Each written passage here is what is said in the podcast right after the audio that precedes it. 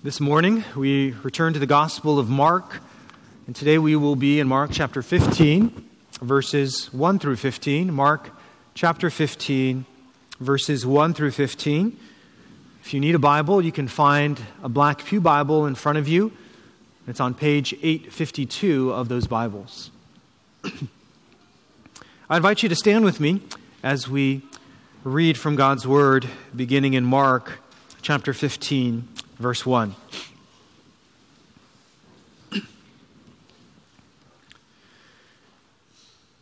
And as soon as it was morning, the chief priests held a consultation with the elders and scribes and the whole council. And they bound Jesus and led him away and delivered him over to Pilate. And Pilate asked him, "Are you the king of the Jews?" And he answered him, "You have said so." And the chief priests accused him of many things. And Pilate again asked him, "Have you no answer to make? See how many charges they bring against you." But Jesus made no further answer, so that Pilate was amazed. Now at the feast, he used to release for them one prisoner for whom they asked. And among the rebels in prison who had committed murder in their insurrection, there was a man called Barabbas. And the crowd came up and began to ask Pilate to do as he usually did for them. And he answered them, saying, "Do you want me to release for you the king of the Jews?" For he perceived that it was out of envy that the chief priests had delivered him up. But the chief priests stirred up the crowd to have him release for them Barabbas instead. And Pilate again said to them, "Then what shall I do with the man you call the king of the Jews?" And they cried out again, "Crucify him." And Pilate said to them, "Why? What evil has he done?" But they shouted all the more, "Crucify him." So Pilate, wishing to satisfy the crowd, released for them Barabbas, and having scourged Jesus, he delivered him to be crucified. May God bless the reading of his word. Please be seated.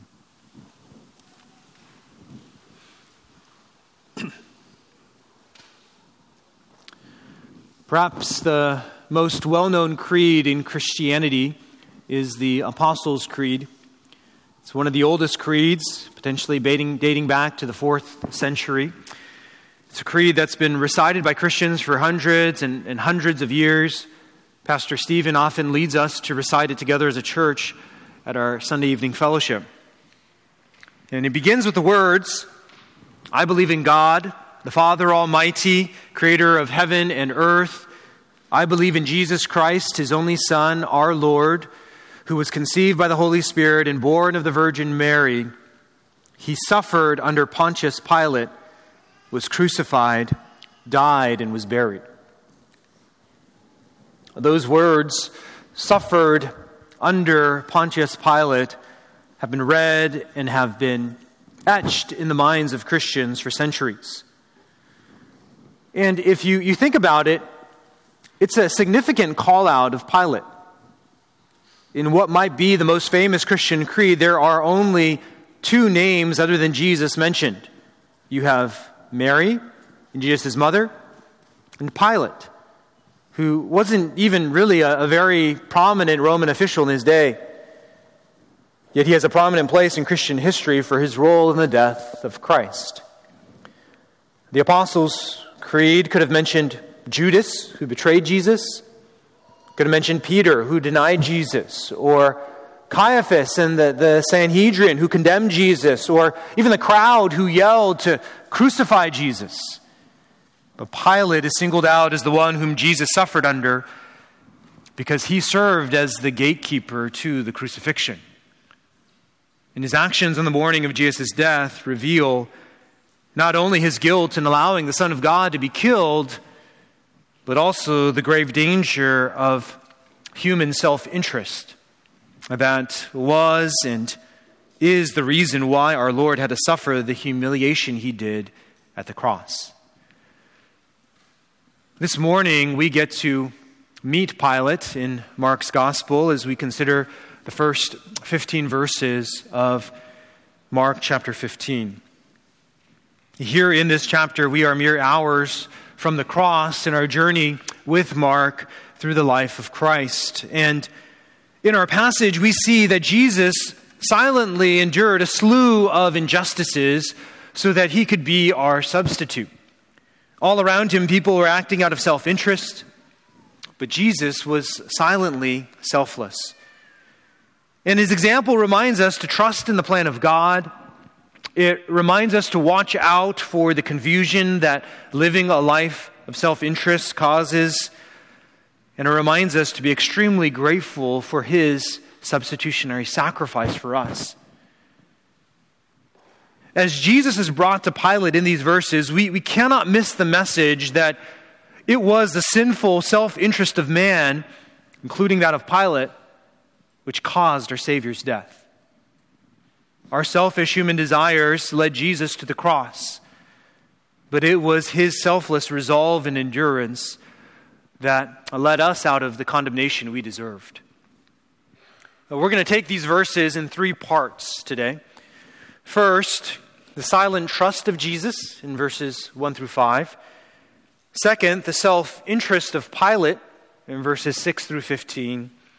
And finally, the substitution for Barabbas in verse 15. The silent trust of Jesus, the self-interest of Pilate, and the substitution for Barabbas. Let's begin with the silent trust of Jesus. In verse 1, we read that it was the morning of the day on which Jesus died. The Greek word there for morning indicates it was the early morning. It was likely sometime between 5 and 6 a.m., and it was at this time that the Sanhedrin gathered again to formalize their charges against Jesus and finalize their strategy regarding how to get him executed. The Sanhedrin was the ruling council of the Jews. It was made up of 71 members. It included priests and scribes and other Jewish leaders or elders. Jesus had already been tried in the presence of many of them at the house of Caiaphas in the middle of the night. We learned about that back in chapter 14. And at that sham of a trial, those present condemned Jesus as deserving death for having committed blasphemy when he affirmed that he was indeed the Messiah, the Christ. But apparently that rushed trial in the middle of the night wasn't enough. Perhaps the Sanhedrin wanted more of their members to be present, so they called for and planned another early morning meeting. It was a meeting led by the chief priest to question and condemn Jesus once again. Luke 22:66-71 provides us with the account of that meeting. It was really just a recap of the highlights of the trial at Caiaphas' place with some even more pointed questioning of Jesus. And Matthew 27:1 tells us that when they got together, they were specifically trying to figure out how to put Jesus to death. You see the Jews, I should say, knew that they needed the help of the Romans, who were adamant about reserving the right to sentence criminals to death in their empire. Though they allowed the people under their rule to govern themselves in many situations, they did not cede their authority over capital punishment. The Romans kept this authority in the regions they conquered, in part because they didn't want it to be used against Roman sympathizers in those regions. And so, knowing this, the Sanhedrin needed to figure out a way to get the Romans to agree to put Jesus to death. They themselves had condemned Jesus as worthy of death, but it was because of a religious issue. It was because Jesus had committed blasphemy in their eyes by equating himself with God. But to the Romans, that didn't really matter. Now, that wasn't a punishable offense to them. It was merely a Jewish religious issue. So part of the agenda of this early morning Sanhedrin meeting was likely to get on the same page regarding the actual accusation that the Jewish leaders would bring to Pilate to cause him to agree to punish Jesus at the cross. And the reason that they came up with was treason. And to the Jews, Jesus was a religious heretic. But to get him killed, They decided to characterize him before Pilate as a political enemy of the state. And they did this even though Jesus hadn't done anything that would hint at him desiring to usurp the earthly authority of the Romans. And so these Jewish leaders concocted a twisted characterization of Jesus in order to eliminate him because of the trouble he was causing them and the threat that he was to their religious power. Having decided this, they bound Jesus again, perhaps wanting to show that he was indeed a dangerous man, and they led him away, Mark writes, and delivered him over to Pilate. Well, Pontius Pilate was the prefect of Judea. Pontius was his tribal name. Pilate was his family name. We don't actually know his personal name. In any case, he was kind of like governor over Judea from AD 26 to AD 36. As mentioned earlier, he had a somewhat important role in the empire, but he was by no means a political superstar. He wasn't a political heavyweight. In fact, we learn from other historical writings that he had quite a checkered record as a prefect. He himself didn't seem to be very fond of the Jewish people whom he ruled. He was more of a political opportunist who would do what he felt was needed in order to ingratiate himself with the Roman higher-ups. For example, when Pilate first became prefect, he tried to flatter the emperor Tiberius by hanging shields with Tiberius's picture on them in the temple compound in Jerusalem. And the Jews naturally took serious offense at this.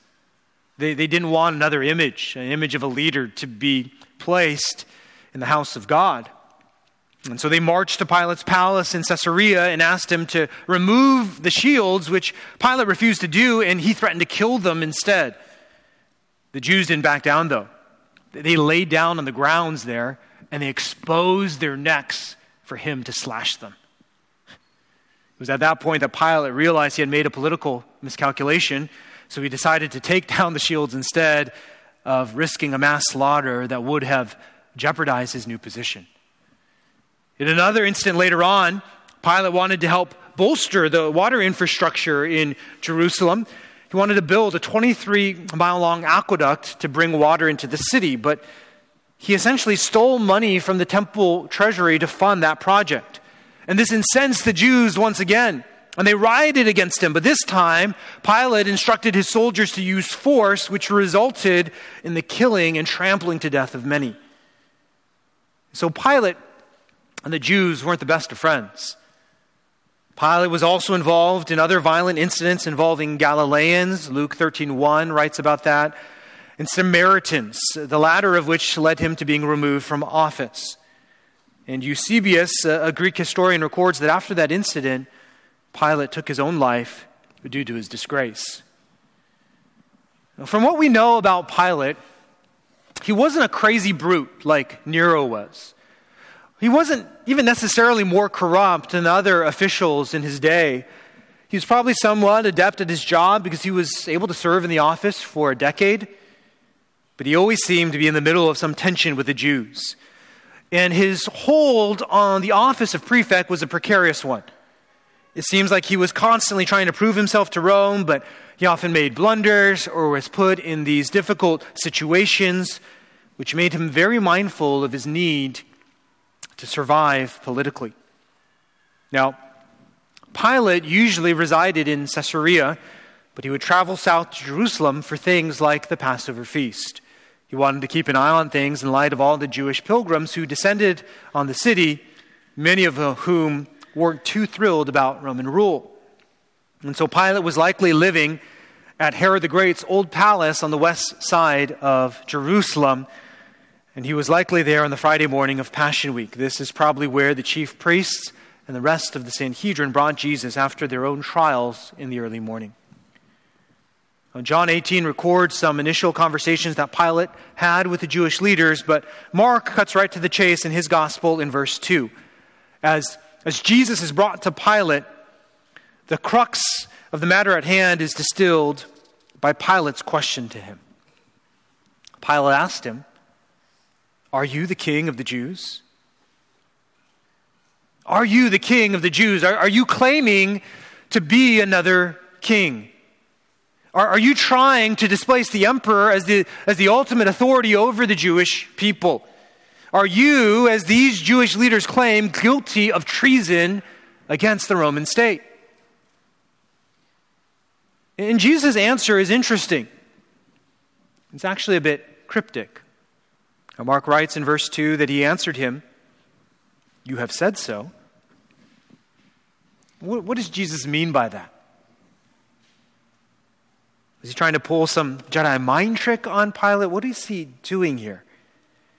Well, Jesus clearly wasn't denying the claim to be king of the Jews. Obviously, he would have, otherwise he would have just said no. But he also wasn't actively affirming that title. I think what Jesus was doing was affirming that you could call him the king of the Jews if you wanted, but he would probably word it differently. And in a sense, he was accepting the designation, but also indicating that it wasn't the designation he would give himself.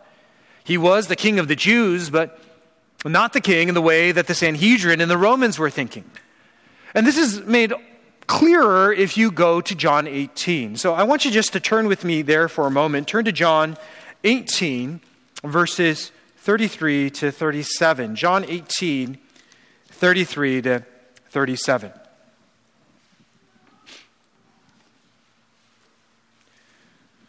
In chapter 18 of John, John writes in verse 33, "So Pilate entered his headquarters again and called Jesus and said to him, 'Are you the king of the Jews?' And Jesus answered, 'Do you say this of your own accord, or did others say it to you about me?' Pilate answered, 'Am I a Jew? Your own nation and the chief priests had delivered you over to me. What have you done?' And listen to what Jesus answered here. 'My kingdom is not of this world. If my kingdom were of this world, my servants would have been fighting that I might not be delivered over to the Jews, but my kingdom is not from the world.' Then Pilate said to him, 'So you are a king?' And Jesus answered, 'You say that I am a king. For this purpose I was born, and for this purpose I have come into the world, to bear witness to the truth. Everyone who is of the truth listens to my voice.' And Pilate said to him, 'What is truth?' After he said this, he went back outside to the Jews and told them, 'I find no guilt in him.'" And so the Jews brought a charge of treason against Jesus before Pilate. But after examining Jesus, Pilate found no guilt in him. He determined rather quickly that Jesus was not trying to usurp the earthly authority of Caesar as claimed by the chief priest. And Mark tells us back in chapter 15, verse 3, that they accused him of many things. And Luke tells us in Luke 23:2 that some of their accusations included Jesus misleading their nation, forbidding them to pay taxes to Caesar, which was blatantly false, and calling himself Christ a king. But in the midst of all these accusations, Pilate noticed that Jesus didn't defend himself. So he asked him again in verse 4 of Mark 15, "Have you no answer to make? See how many charges that they bring against you." But Jesus made no further answer, so that Pilate was amazed. Pilate was amazed at Jesus' lack of self-defense, caught him off guard. We all have an instinct for self-preservation, especially when we feel wronged, when we're accused of something that we didn't do or say, or false motives are imputed upon us. Stirs in us a desire to avenge or defend ourselves. That happened recently with me regarding a construction situation at our house. Someone claimed that I said something that I never did, and they levied a damage claim on contractor working for us based in part on my statement. And I felt the injustice of it all inside of me. I made it a point. I spoke on the phone multiple times, sent this long email pointing out or trying to correct that statement. And I think that's how most of us normally respond in situations like this. But in this instance, Jesus was silent. And in light of the serious charges against him, this amazed Pilate. And if you go to Luke 23, 6 to 12, you don't have to turn there, but if you go there, you'll learn that but Pilate found out that Jesus was from Galilee, and he sent him to Herod, the prefect of Galilee, because Herod was in town at the time. And Pilate was in a bit of a bind, and he didn't think that Jesus was guilty, but Jesus also wasn't defending himself. He wasn't saying anything. And so Herod seemed like a good person to defer to, since he was actually more familiar with Jewish customs and oversaw the area where Jesus was actually from. And so silent Pilate sent Jesus over to him. And Herod eagerly questioned Jesus at length. When he met him, the chief priests and the scribes also followed, and they continued to accuse Jesus, Luke writes, vehemently. But again, Jesus made no answer. He was silent. You see, Jesus had already affirmed to Caiaphas that he was the Christ. And he hadn't denied to the Sanhedrin that he was the Son of God. He had also partially accepted the designation of the King of the Jews. Jesus had answered the key questions set before him. He was not afraid to admit who he was, but he had already said what needed to be said. He did not feel the need to continue to respond to the barrage of false accusations being levied against him. And he was able to endure all that criticism because he trusted that God would make things right in the end. J.C. Ryle has said, "Nothing in the Christian character glorifies God so much as patient suffering." Nothing in the Christian character glorifies God so much as patient suffering. And Peter reminds us of this in 1 Peter 2. He says, "For what credit is it if when you sin or are beaten for it, you endure? But if when you do good and suffer for it, you endure, that is a gracious thing in the sight of God." And Peter writes in 1 Peter 2:21, "For to this you have been called as Christians." Why? Because Jesus also suffered for you, leaving you an example so that you might follow in his steps. Perhaps there is an area in your life, maybe an area in which you feel wronged or mistreated or misunderstood, that's created a lot of noise in your mind, a lot of discomfort in your heart. But you just need to silently trust that the Lord will make things right with it. Now, I'm not saying we should never defend ourselves, but when wronged for doing good, we must also continue to trust that the Lord will be our avenger and will bring justice in his time. And as believers, we should expect that others will mischaracterize what we believe or what our Savior has said. We should expect that we will need to take unpopular stands on issues that our world is thinking through right now. What we believe is a loving action is now considered hateful by others in society.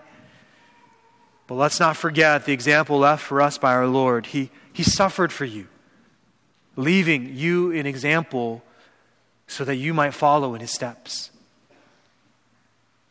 The silent trust of Jesus reminds us of how we need to trust our Lord as well. Let's move on. As we continue in Mark chapter 15, we gain greater insight into the turmoil that plagued Pilate on this Friday morning as we look at the rest of our passage. So in verses 6 to 15, I want you to notice now the self-interest of Pilate. The silent trust of Jesus, now the self-interest of Pilate. Pilate's attempt to pawn Jesus off to Herod failed, but another opportunity arose for him as he tried to find a way out of condemning a man whom he knew wasn't guilty of the crimes charged against him. Mark tells us in verse 6 that during the Passover feast, it was common for Pilate to release one prisoner at the request of the Jews. And this was something not only done in ancient times, but still practiced today. You know, we still have gubernatorial and presidential pardons in our country for various reasons. Well, Pilate's pardon process seemed to be specifically designed to curry goodwill among the Jewish people because they were given the opportunity to request the release of the prisoner they wanted. And if you look at verse 8, the crowd was ready for this. It says that the crowd came up and began to ask Pilate to do as he usually did for them. This crowd had formed early in the morning when Roman governors did business to ask Pilate to carry out this tradition. Now, Mark doesn't give us a ton of details about this crowd, but it seems like a slightly different crowd than the one that greeted Jesus when he made his way into Jerusalem to shouts of Hosanna on the previous Sunday. That was a very pro-Jesus crowd, full of pilgrims making their way into the holy city. But here in the earlier hours of Friday morning, inside Jerusalem, the crowd that gathered just doesn't seem the same. We need to remember that most of Jesus' close disciples had fled from him that night. When we left off last time at the end of chapter 14, Peter was crying over his denial of Jesus. Many of Jesus' supporters probably didn't even know he was arrested. Those who did know of Jesus' middle of the night arrest probably had connections to the Sanhedrin in some way. And it's likely that some of them gathered together outside the place where Pilate was staying in support of the Sanhedrin or just out of curiosity. And there were probably also others who had been eagerly waiting for the feast in order to get Pilate to release a prisoner for them, perhaps also unaware that Jesus had been arrested. All that is to say that this crowd in chapter 15 is potentially more ambivalent or anti-Jesus than the crowd that had initially welcomed Jesus into town that week. And we see this as we continue on. Now, upon the crowd's request, Pilate is happy to offer a potential candidate for pardon. In verse 9, it says, he answered them saying, "Do you want me to release for you the King of the Jews?" This seemed like a good solution to Pilate. He almost certainly knew that Jesus was a crowd favorite, so perhaps this would satisfy the Jewish people. But remember also that Pilate's historical record tells us that he wasn't a big fan of the Jews. So he probably didn't want to do their leaders too many favors. Releasing Jesus would hopefully not only satisfy the crowd, but maybe even be a little slap in the face to the Jewish elite.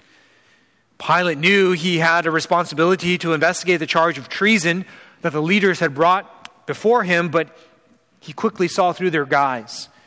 He understood that the leaders of Israel, and the chief priests in particular, were just envious of Jesus. They were envious of the way that the crowds flocked to him and the authority with which he did everything.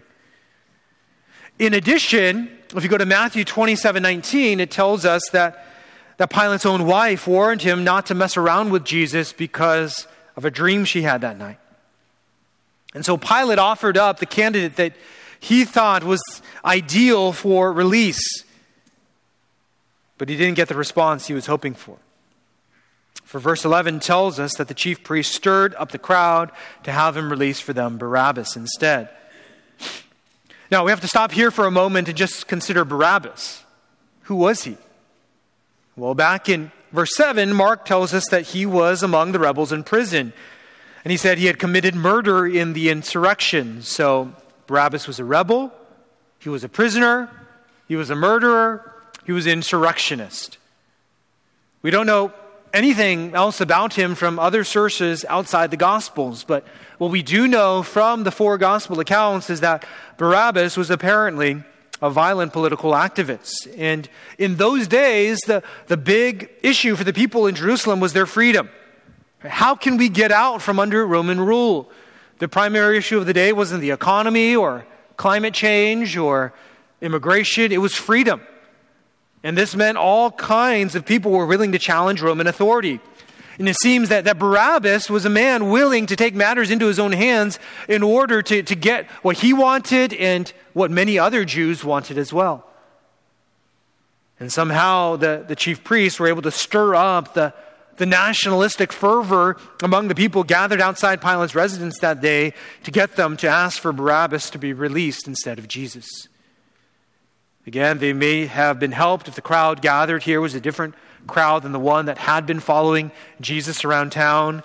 Maybe seeing Jesus arrested had also begun to already turn public opinion against him. And of course, the pressure and persuasiveness of the religious elites got to these people. No matter what, this crowd was relatively easily stirred up to ask for the release of Barabbas instead of Jesus. But in verse 12, Pilate tries to give Jesus another shot.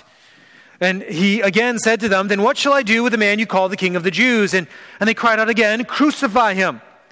And Pilate said to them, "Why? What evil has he done?"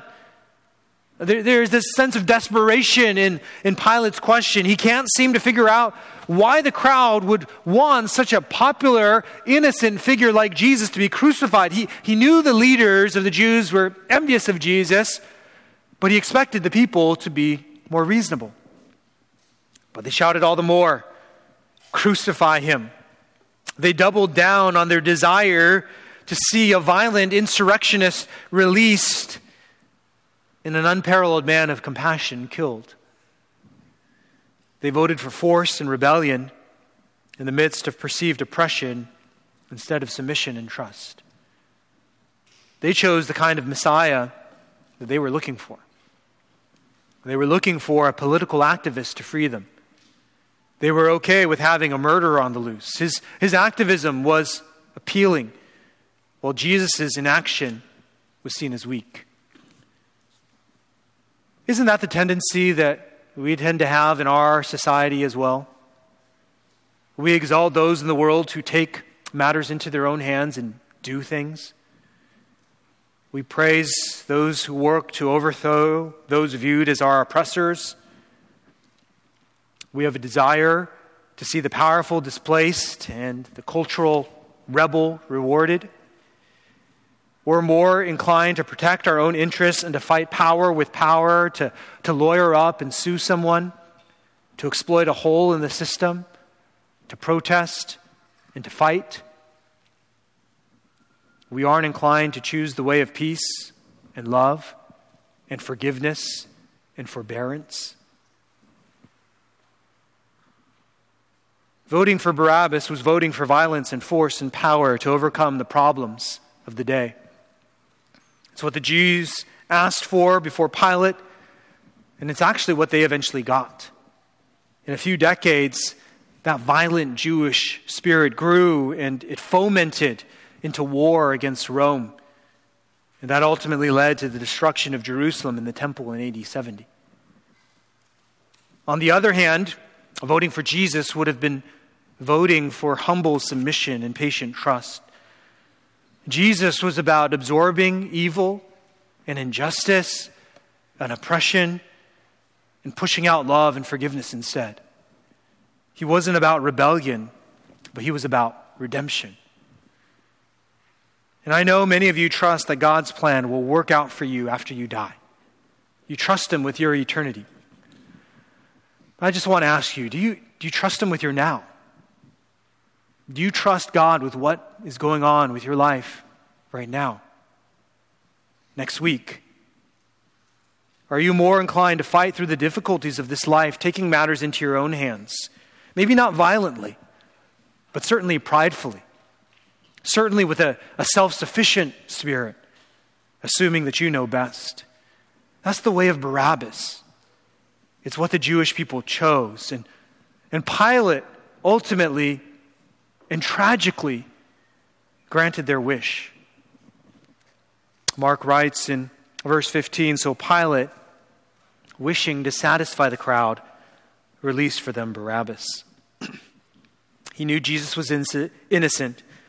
But he was scared of the crowd. And Matthew 27:24 says that when Pilate saw that he was gaining nothing, but rather that a riot was beginning, he took water, he washed his hands before the crowd, saying, "I am innocent of this man's blood.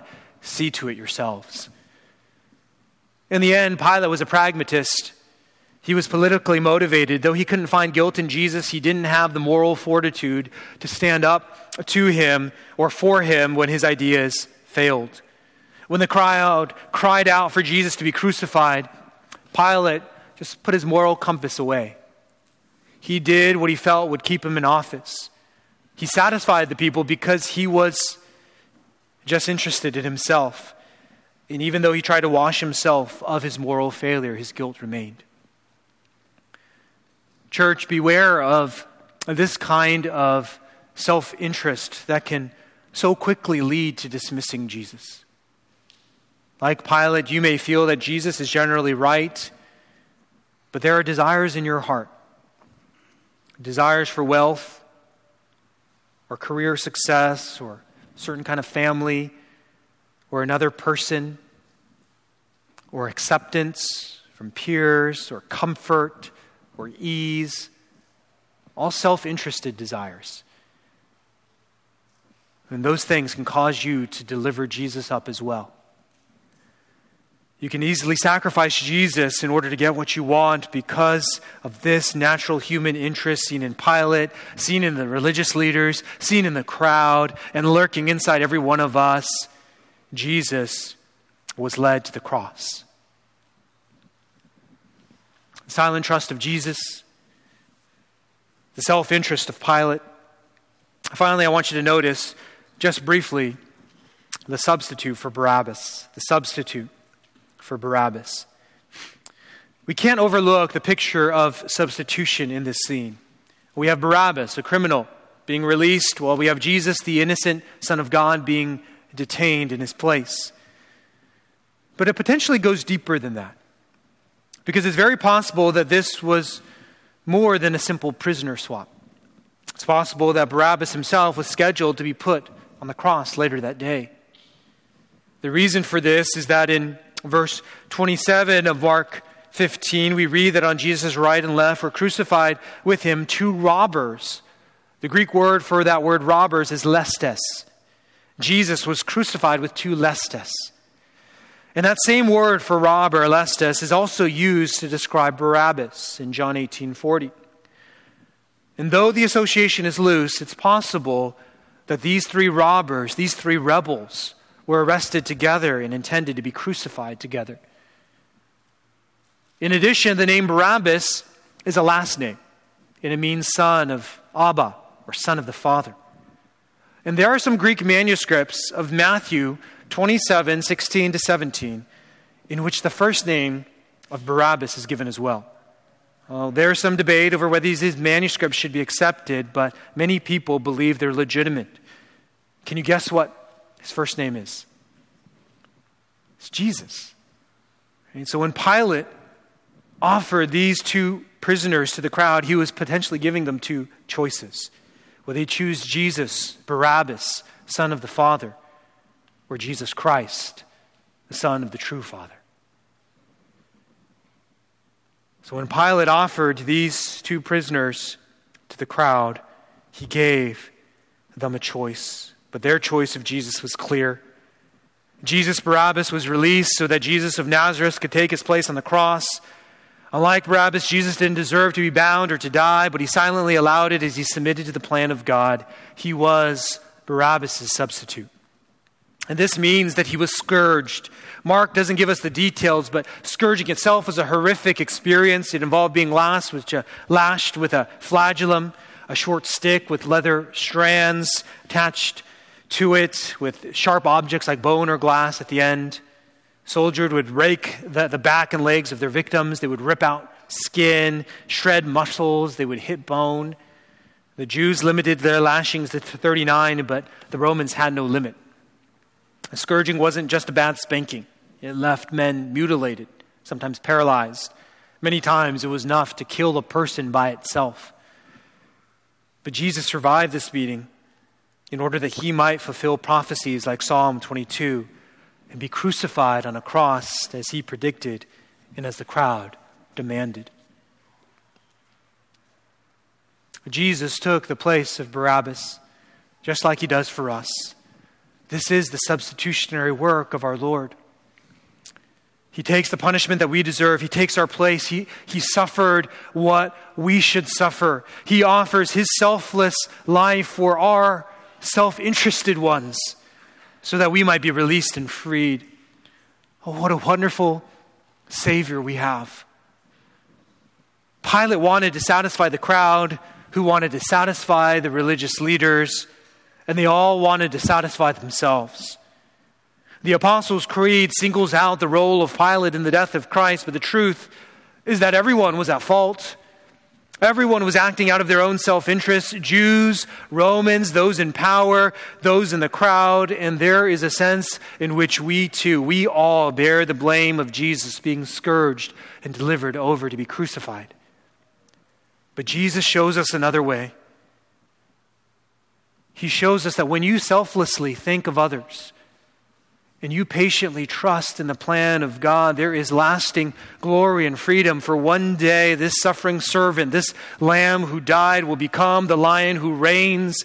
And he will not only be the pejorative king of the Jews, but the powerful king of this world.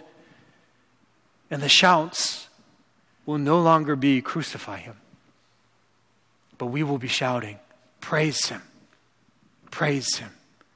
Hosanna." Praise our Lord and Savior. Let's pray.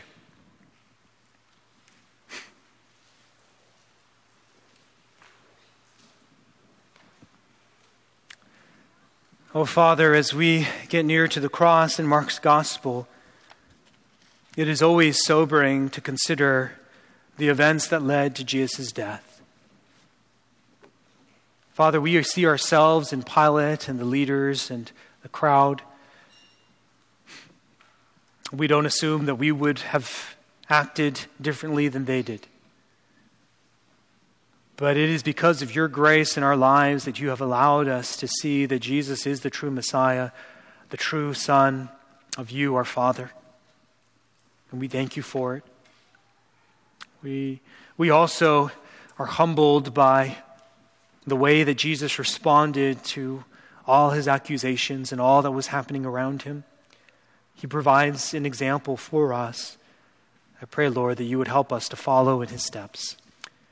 Oh, Lord, as we look to Jesus this morning, help us again to trust in you just like he did, to be able to endure patiently when we feel wronged or mistreated, and to look to him as the substitute for our sins, especially our sin of self-interest. We pray these things in Jesus' name.